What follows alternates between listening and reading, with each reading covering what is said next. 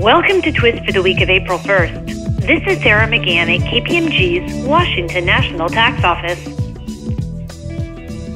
The Oregon Tax Court recently addressed whether legislation to decouple from the Internal Revenue Code Section 199A deduction for qualified business income required a supermajority vote.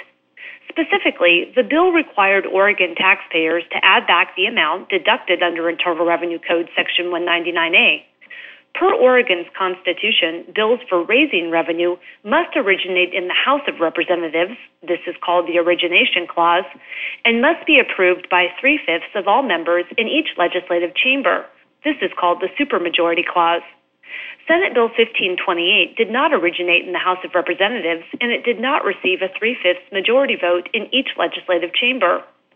The taxpayers, elected Oregon state senators, and owners of businesses that generated qualified business income argued that Senate Bill 1528 lacked legal force because it was enacted in violation of Oregon's origination and supermajority clauses. To address whether Senate Bill 1528 was a bill for raising revenue, the tax court applied a two-part test derived from earlier Oregon Supreme Court cases. Under the first part, the relevant question was whether the bill collects or brings money into the Treasury. The second inquiry was whether the bill possesses the essential features of a bill levying a tax.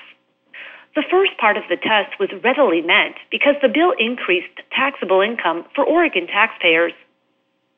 The court next addressed whether Senate Bill 1528 had the essential features of a bill levying a tax and concluded that based on the principles from earlier cases, Senate Bill 1528 did not levy a tax, but changed the tax base of an already existing tax.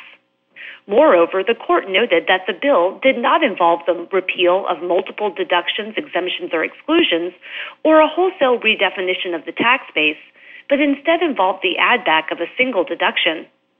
In the lengthy discussion, the tax court also rejected the taxpayers' arguments that the legislative history behind the supermajority requirement supported their position. Notably, the court concluded that after the most recent Oregon Supreme Court decision addressing the issue, the legislature itself appeared to believe that bills changing the base of a tax were not bills for raising revenue that needed a supermajority vote. Please contact Rob Passmore at 503-820-6844 with questions on this decision.